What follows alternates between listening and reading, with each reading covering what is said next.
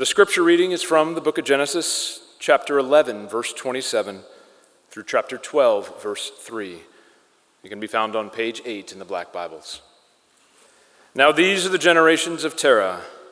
Terah fathered Abram, Nahor, and Haran, and Haran fathered Lot. Haran died in the presence of his father Terah in the land of his kindred, in Ur of the Chaldeans. And Abram and Nahor took wives. The name of Abram's wife was Sarai, and the name of Nahor's wife Milcah, the daughter of Haran, the father of Milcah and Iscah. Now Sarai was barren, she had no child. Terah took Abram his son, and Lot the son of Haran his grandson, and Sarai his daughter in law, his son Abram's wife. And they went forth together from Ur of the Chaldeans to go into the land of Canaan. But when they came to Haran, they settled there. The days of Terah were 205 years, and Terah died in Haran. Now the Lord said to Abram, Go from your country and your kindred and your father's house to the land that I will show you, and I will make of you a great nation, and I will bless you, and make your name great so that you will be a blessing. I will bless those who bless you, and him who dishonors you I will curse, and in you all the families of the earth shall be blessed. The word of the Lord. Ted, thanks for reading for us, and thank you, John, for singing. That was such a blessing. Uh, welcome. My name is John Trapp. I'm one of the pastors here at Christ the King. Uh, this Sunday, we are actually wrapping up a series that we've been doing on the book of Genesis, and um, we've seen that there is this far reaching impact that sin has in the world and in our own lives in the story of Genesis 1 through 11. Um, and also, we see that, that this sin is not so far reaching that it, it's beyond the grasp of God's grace. And whoever you are today, uh, wherever you find yourself, I want you to see that over and over the Bible is telling us that we cannot be so far bad off that we are beyond the reach of God's grace. And also that none of us are, are good enough to, beyond, to be beyond the need of God's grace. And so all of us show up this morning as people who, who are needy, as people who need to hear the good news of Jesus and to experience it through him and his word. So let's ask God to help us with that now. Let's pray. Father, we give you thanks. Thanks for uh, the truth of the gospel, and we pray that you would help us to see it now um, in this word that you've given to us, and also help us to live it uh, for the good of our neighbors, and for your glory. And we ask all this in Jesus' name. Amen. So, um, I don't know if you saw the, the title of the sermon and maybe winced a little bit this morning. Um, blessed, that's a word that's got some cultural baggage these days. Blessed. Uh, it, it, even has its own hashtag. My mom listens to this uh, podcast sermon, so I'm going to explain what a hashtag is real quick in case you don't know what that is. But it's basically a, uh, what we used to call the pound sign on a phone. And it's used on Twitter to organize different ideas or topics and is searchable. And hashtag blessed has become a, a, a very commonly used way that people brag about themselves. Let's be honest. We use the hashtag as a humble brag. Hashtag blessed. To illustrate, I want to read to you from a like a three minute search I did on Twitter on Thursday afternoon in my office when I was looking up hashtag blessed. Here's, here's one. Another hard day of camp in the books. Grateful to wake up every day and be a fighter. Hashtag blessed. Or blessed to be a ranked four star recruit on the Rivals Top 100 list. Hashtag blessed. Or living the life I deserve. Hashtag blessed. That was actually Clay Holland's Twitter page. Crazy. Um, here, here's another fun one. There's not a day that goes by that I don't thank God for my high cheekbones. Hashtag blessed. like, this is what we do. We talk about our blessings, but we view our blessings through the lens of ourselves. And yet, if we look at the biblical story, we see that God's always blessing his people for the purpose of those that are around them and not simply for themselves. God's blessing is to Abram, But his blessing to Abram is far, far bigger than just Abram. In fact, it's for the world. And the same is true for Christians today. God's blessing of salvation to a Christian is not simply for the individual Christian, but it's for our neighbors. We've tried to kind of inculcate this in our kids in our home. There's a, there's a prayer, maybe you've sung it with your kids before God our Father, God our Father, we thank you. Sound familiar? We thank you for our many blessings. And usually it's repeated for our many blessings. Ah, Amen. But with the Trapps, we've started working on this. We started this about five or six years ago. When we get to for our many blessings, we say, so we can bless others Amen. Because that is what the Bible is telling us is true about the blessings that God has given to us. It's not simply for ourselves, but it's so that we can bless others. We're blessed to be a blessing. It's totally consistent with what Jesus goes on to say when he sums up the law. He says, Love the Lord your God with all your heart, soul, strength, and mind, and Love your neighbor as yourself. The entire law, Jesus says, can be summed up in loving God and loving neighbor, being a blessing to our neighbors as we've been blessed by God. So, three things this morning in the outline. First, God's blessing to Abram. Second, God's blessing through Abram. And then third, so what? God's blessing to Abram, God's blessing through Abram. And so what? And this, this is a key passage kind of all throughout the book of Genesis and really the, the rest of the biblical narrative. And that's why it's, it's like the hinge point between the first 11 chapters of Genesis and then all that follows in the book of Genesis and really throughout the rest of the biblical story. And this passage is one that still, the, there are ripple effects of this passage in the way that we're called to live our lives today as Christians. I hope you'll see that. So, first, let's look at God's blessing to Abram. Well, who is this guy? The reason that I wanted Ted to read all those kind of hard words in Genesis 11, those hard to pronounce names, is because they give us a clue about who Abram is. When, when we look at these names, we begin to see that first off, he's the son of Terah. And Terah is from a place called Ur, and then later goes and settles in Haran. And one of the things that we know about those two places is that those were centers of worship for the moon god, whose act, is, the name of this god actually was Sin. It's the name of this moon god in Ur and in Haran. And Terah, Abram's father, is um, it's related to the Hebrew word for moon. So he's named after this moon god. And not only that, but you see that the other names of the characters of, in, in this story of Abram's family share names with, um, with women and people who are in the consort of this moon god Sin, specifically Sarai and Milcah. Um, they're named after and in association with this moon god. And so what we see is that Abram's born into a family and is, in fact, an idolater and a pagan. And Joshua, later in Joshua 24, kind of doubles down on this and he says, Put away the gods that your fathers served beyond the river. Like when they were on the, we were on the other side of the river before we came. He's talking about Abram. Abram was an idol worshiper. And yet, he's the one that God chooses to pull into his story of grace. This person whose past is one of idolatry and pagan worship. Abram hasn't done anything to merit God's favor, to be the one who's chosen. And not only that, but Abram's, it's not like God's looking at Abram saying, you know what, he's got a great future. So that's why. Maybe his past is a little sketchy, but he's got a great future. Abram has no future. Abram's old, and his wife is barren, and she's old too. And listen, I, have had the, the privilege to walk along people who have struggled with infertility. And it is, it, it's, a, it's a heavy, heavy burden of sorrow to walk through that. And that is Abram's life.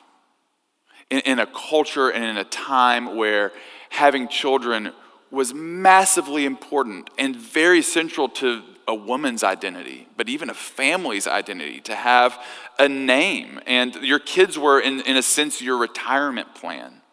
It would take care of you when you could no longer work or take care of yourself. And so you've got this guy who's got no good merit of past, who has a totally hopeless future. And by the way, he's a rascal. Like you'll see in Abram's future that he's doubting God's promises, living in out of doubt of God's promises. He's selling out his wife multiple times to other men who are in power. He is a total rascal. God doesn't choose Abram because Abram's some great important person. In fact, what we see in Abram is what's true of anyone who's been called to Christ, and that it, it's that God loves helpless people. He loves people who are needy and helpless, and it's those people that He works in. People who were a stranger to God before He did His work in them. That's what Paul talks about in Romans 5. He says, while we were still sinners, Christ died for us. And then two verses later, while we were God's enemies, we were reconciled to him through the death of his son. You see, God over and over is demonstrating that He is a God who moves toward the stranger. We've talked also in this series of, on Genesis that God is presented as a host of creation, one who doesn't need anything from us. He doesn't come to take anything from us, but instead creates out of an abundance and overflow of His joy and welcomes us to know Him. God is a host and he is hospitable. And we actually get that word hospitable from the Greek word xenophilia. Maybe you've heard the word xenophobia in our culture. God is a God who's practicing xenophilia. It's two Greek words mashed together xenos, which means stranger or foreigner, and philia, which is where we get the city Philadelphia, the city of brotherly love. It means brotherly love. So God is the God who loves the stranger. That is hospitality. He's presented this way. And we see him loving this stranger, Abram. We think of Abram as like this familiar Bible character who had many sons, many sons had father Abraham, right?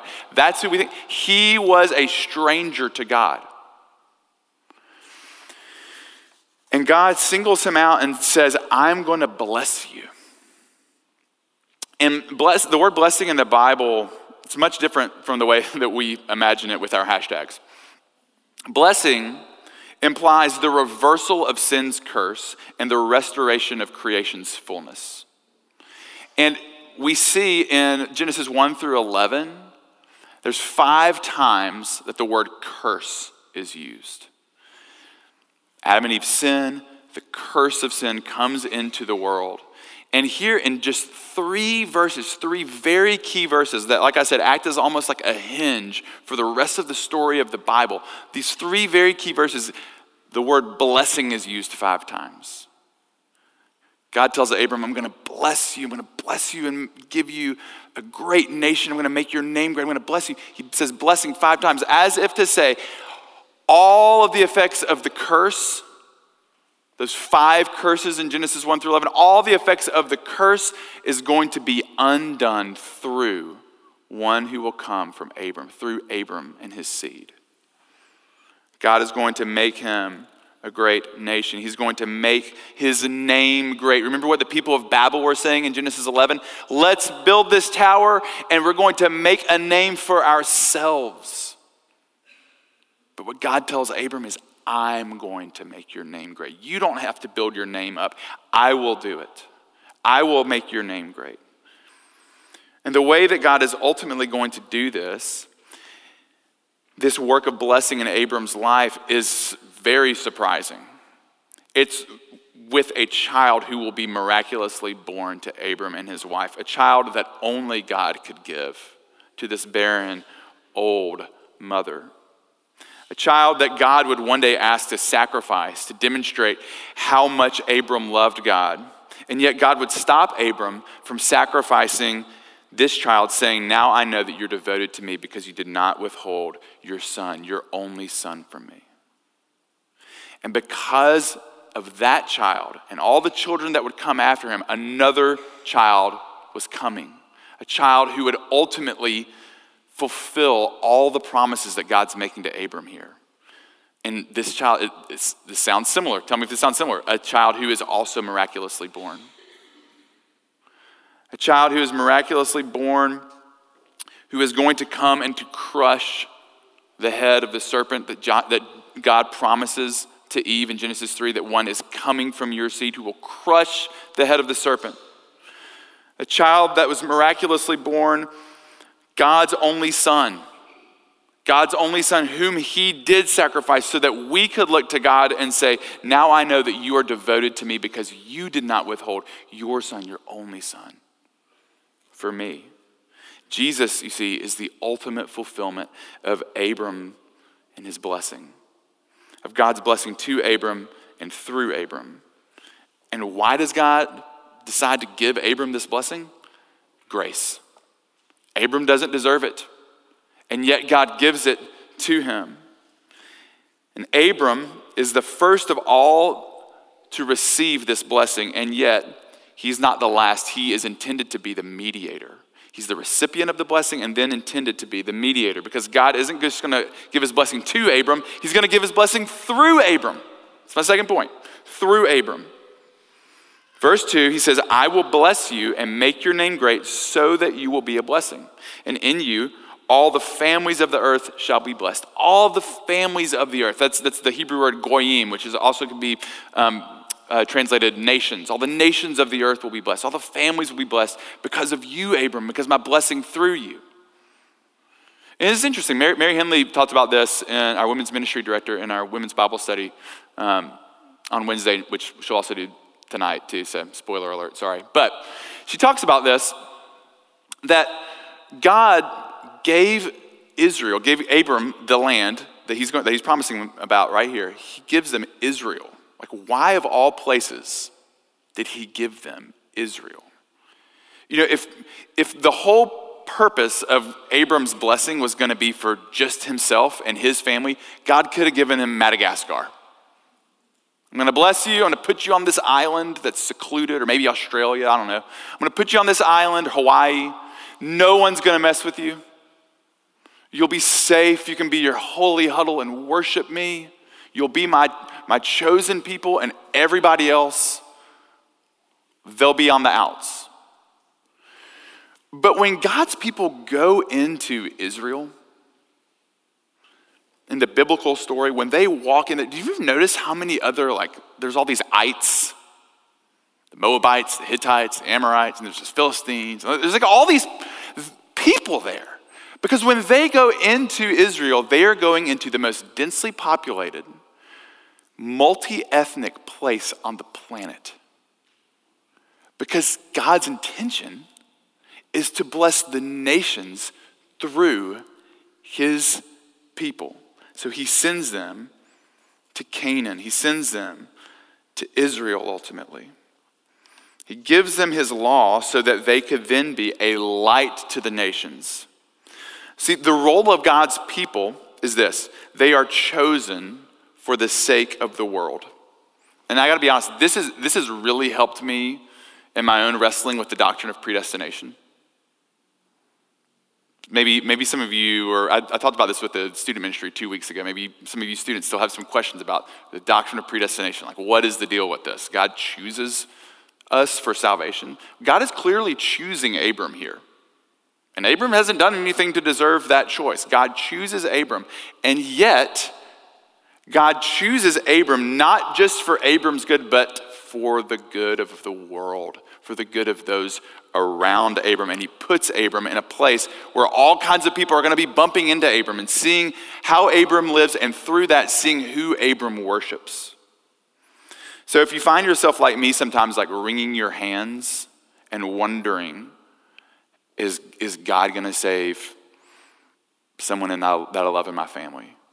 Or one of my friends or my neighbors or one of my coworkers, and, and, and you find yourself wringing your hands about the doctrine of election and predestination, that God chooses those whom he saves and re- rescues them, I want you to see that we should actually be very optimistic. We should be optimistic because if God has saved you when you were his enemy, when you didn't do anything to deserve it, like Abram, when you had no future, like Abram, if God saved you, he can save your neighbor, your friend, and your family. And in fact, he may very well be at work in them because he's at work in you, because God always blesses us so that we can be a blessing to our neighbor. And so, if your mission is to be a blessing to your neighbor, think about what God has first blessed you with and what he's calling you into. The, a, a book that I'm going to talk about here in a second says this The constant temptation throughout Israel's history and also throughout church history has been to forget the missional purpose of election or predestination, to forget the missional purpose of election, and to stress only privilege, salvation, and the status of being a recipient. See, Abram and Sarah they are exclusively elected. They're the only people who get chosen for this. They're exclusively elective for a job with a globally inclusive goal. The, the book that I'm, I just referenced uh, is called A Light to the Nations. And I, I, I, would say this book probably was the most influential book that I read while I was in seminary. I would totally recommend that you check it out. Uh, it's by a man named uh, Michael Goheen. It's a little dense, so maybe don't try to read it all at once. If you want a little bedside reading, then you can go night night. It's a good book for you. Um, but it's so rich and so good. And uh, I'll, I'll read another quote from Dr. Goheen. He says, God's mission involves God's people living in God's way in the sight of the nations. Mission is not primarily about going, nor is mission primarily about doing anything. Mission is about being. So God calls us to go and to be a light to the nations, to our neighbors, to be a blessing as we've been blessed. To not throw up our hands and say, well, God's gonna, you know, He's gonna choose whoever He's gonna save, so I'm not gonna do anything. You know, like Paul writes a lot about predestination. The Apostle Paul. He, he believes that God, he believed that God chose Abraham. He believed that God had people that he was going to rescue. And yet, the Apostle Paul, greatest missionary in the history of the church. His, his affirmation that God is going to uh, elect those whom he's going to save wasn't his reason for throwing in the towel and giving up on it. It actually energized him because he believed that people from every tribe and tongue and nation were out there and that God that God was going to rescue them and that he got to take a part in it. He got to participate in it. Because this is how God works. He blesses us so that we can be a blessing to our neighbors. You see, and, and Jesus, Jesus doesn't change that mission. It's the same mission all throughout the Bible. Tell me, this sounds so much like what God is telling Abraham in Genesis 12. Jesus says this to his disciples Go therefore and make disciples of all nations baptizing them in the name of the Father and of the Son and of the Holy Spirit. What's Jesus saying right there? You know what? Go and be a blessing to the nations. In fact, go give them my name. They don't have to make a name for themselves. I'll give them my name, I'll baptize them into it. In the name of the Father, the Son, and the Holy Spirit. It's the exact same mission. God is not going to be stopped in his mission to bring his blessing to the world. The mission that he gave to Adam and Eve in Genesis 1. He told them to be a blessing. It said, remember, God blessed them, and then he says, now go, multiply, fulfill the earth, or fill the earth, subdue it, have dominion over it. So God first blesses them, and then he calls them to be a blessing to others. And y'all, this is what I think this is what was so um, impactful for me reading this book because it helped me to realize and to imagine that I'm part of this story and you're part of this story. Like you matter. because God's story isn't over. We are living in this story still to participate in God's blessing to the nations. That we have been blessed by God's grace and then welcomed into extending that grace to others. We get to participate in it. I mean, think about this too. It's kind of weird, but there has never been more people alive in our world than are alive right now. Like, you matter. And there are more souls up for grabs, you could say, right now, as we live and breathe here, sit, sitting in Houston, Texas. There are more souls up for grabs now than ever in human history. And God, God has given us His grace and His blessing, and now He's welcomed us into participating in His work of bringing His blessing to the world, to a world that's increasingly more and more connected and also desperately in need. Desperately in need of hope and good news that only Jesus can bring. So what? I mean, my so what is this let's participate in this together. Let's do this. Let's bless others in the same way we've been blessed by God. Let's be gracious the way that God has been gracious to us. Let's be generous the way that God has been generous to us. Let's be hospitable the way that God has been hospitable to us. We get to be a taste of God's grace and hospitality to the world. Think about this. If you were trying to convince your friend to check out a restaurant, maybe a new restaurant opened up in Houston, you wanted your friend to go check it out. What would be the best way to get them to do it? To go to this restaurant. Now, if we conceived of that best way as being similar to how we tell people about our, our faith, we might think, you know what? I better have all the answers to their questions about this restaurant. I better, I better have the menu memorized and know where all the food was sourced. Better have the resume of the chef so I can tell them every single thing about this restaurant so that they will be then compelled to go to the restaurant. But then if your friend was like, Have you been? And you're like, Oh, no, I've never been to that restaurant. They wouldn't want to go. Or maybe they, they would want to go, but a little bit less, right? I mean, if I try to give my kids some food that I haven't yet eaten, there is no way that they're taking a bite of that. You see, what we are welcomed into is instead of giving people all the lists of all the reasons and all the truths, instead to give them a story. Like, if you were trying to get your friend to go to this restaurant, the best way to get them to go is to tell about when you went, to tell them what the ambiance was like and what the smells were like and the generosity of the place and the food and describe it to them. Or better yet, give them a taste. Like give them some of the food that that chef has made. That, if someone takes a really good bite of food and you tell them that's where I got it, they'll be compelled to go. Way more than facts will ever compel them. Way more than having all the right answers will compel them. Giving them a taste and what we are what we're called to do is to be a taste of God's grace and hospitality and welcome to people.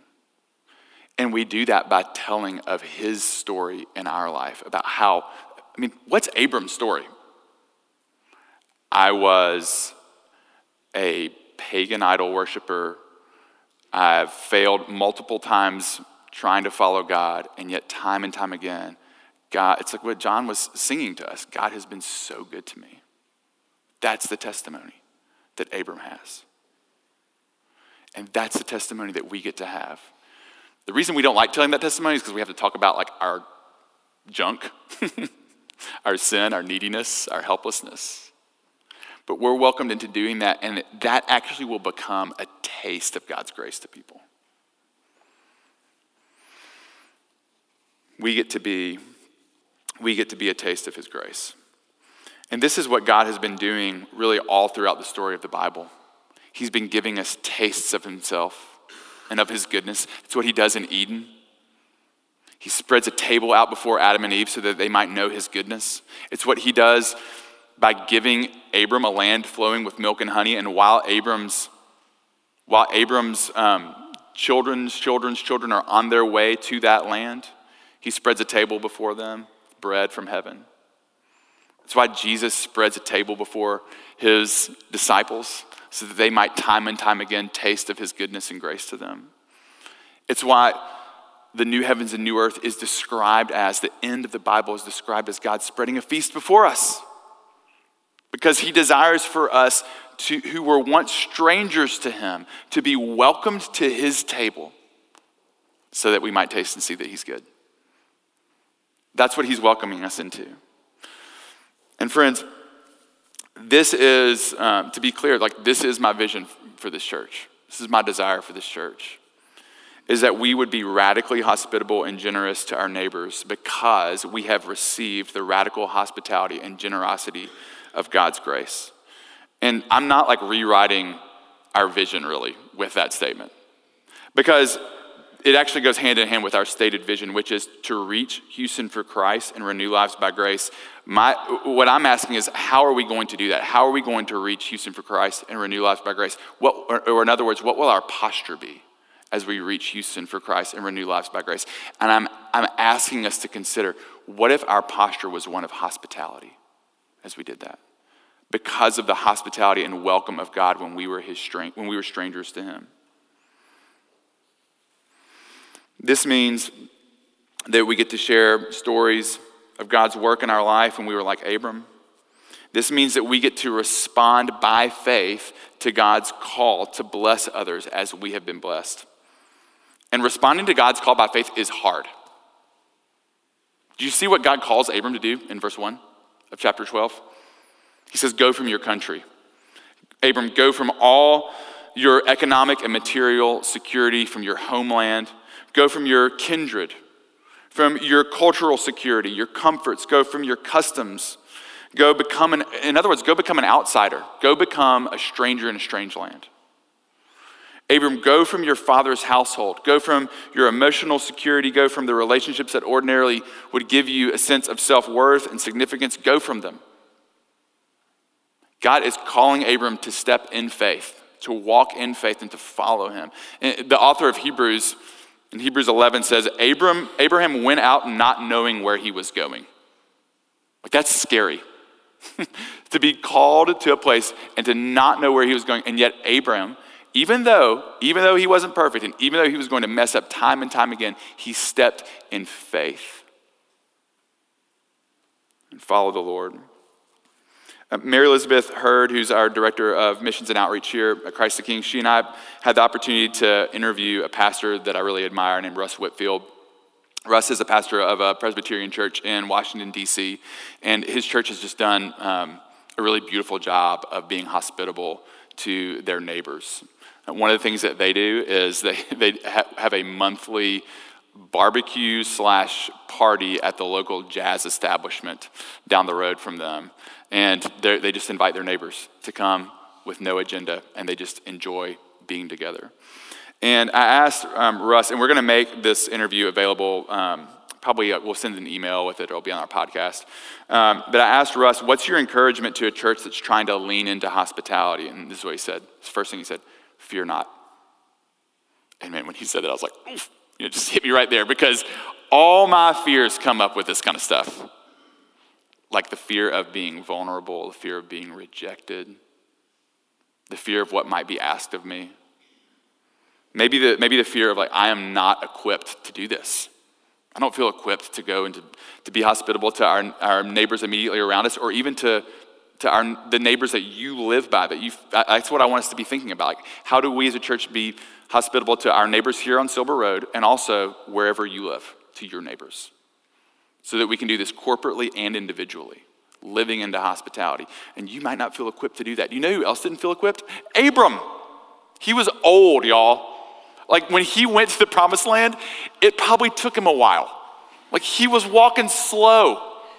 He was not well equipped to go and to take that land. And God is totally patient with that. He was patient with Abram. Or maybe, maybe you, you you think of like, do they even want us there? Do our neighbors even want us to reach out? Does my neighbor who lives down the street from me even want me to invite them over? Do our neighbors here on Silver Road even want us to come and to do something?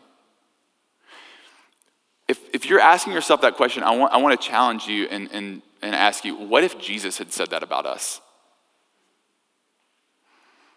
When Jesus was in heaven and God was going to send him to save us, if Jesus is like, do they even want me? Do they even want me to come? Like, the, the answer is no.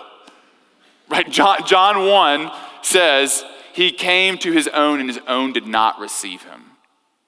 We didn't want Him. And if, and if Jesus had let that stop Him, it would have been our doom.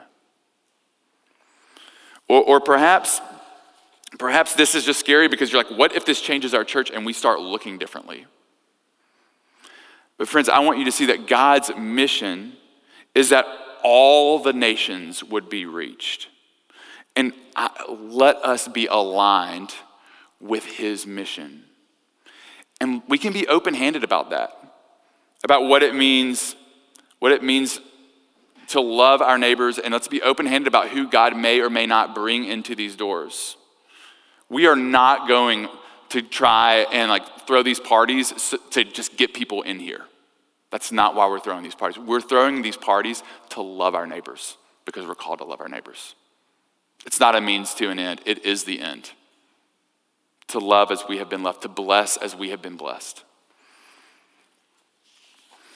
Or maybe, maybe, again, this is another, another one that I, that I think of is like, I just don't know if I have time for this. I don't know if I have time to be hospitable in my neighborhood or be hospitable here at church. Uh, I want you to see this is so close to the heart of God.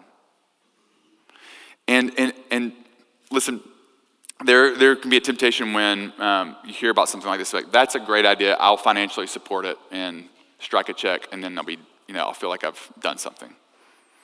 Don't dehumanize yourself. You are more than your checkbook. We, like, like you bring more to the table in your relational capacity and the people that you can connect with than simply like financially supporting Christ the King becoming more hospitable. I mean, you can financially support it. I'm not telling you not to do that, okay? But it's more than that. You're more than that. You bear the image of God. Abram was a wealthy man too. He was old. Maybe you're like, I'm too old for this. Abram was old. And God called him to be a blessing as he was blessed by God. And I want you to see that God will meet us in these fears. He does.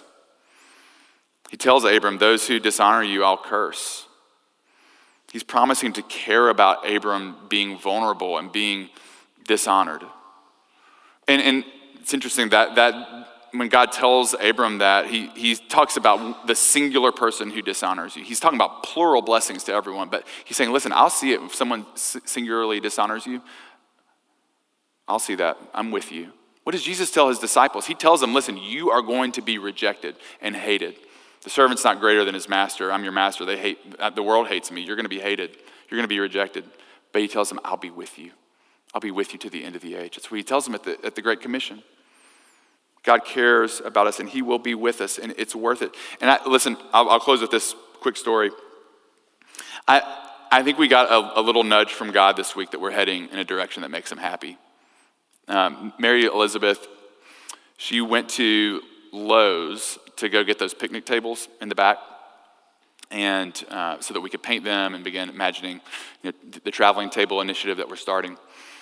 And she uh, asked one of the guys who worked at Lowe's, "Hey, can you t- show me the tables?" And he, he showing her all of them. She's like, How many do you have? He's like, Why do you need so many picnic tables? And she starts telling him, and he's like, Man, that's amazing. Let me, and he goes and gets another uh, one of his friends, and another friend's like, Tell them what you told me. And she's like, I work for this church in Spring Branch, and we're trying to be a blessing to our neighbors. And she tells them a little bit more and more about it, and they eventually say, You know what? You're not paying for these. You're not paying for these tables. We want to be part of this. And we'll, we'll deliver these tables to your church for free because we love what you're doing in our community and we want to be part of it. And so now, like James, Bobby, and Rafi are all part of this story with us, right? Isn't that awesome? Praise the Lord. Um, y'all, that is what I'm talking about, about being a taste of God's hospitality. That's what makes someone want to be part of it, to come in Not when we just give them a list of the facts, but when we actually let them taste of the hospitality of God. So, let's do it.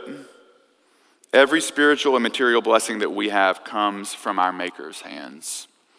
And one day we'll see him face to face. Until that day, do you want to hoard your blessings?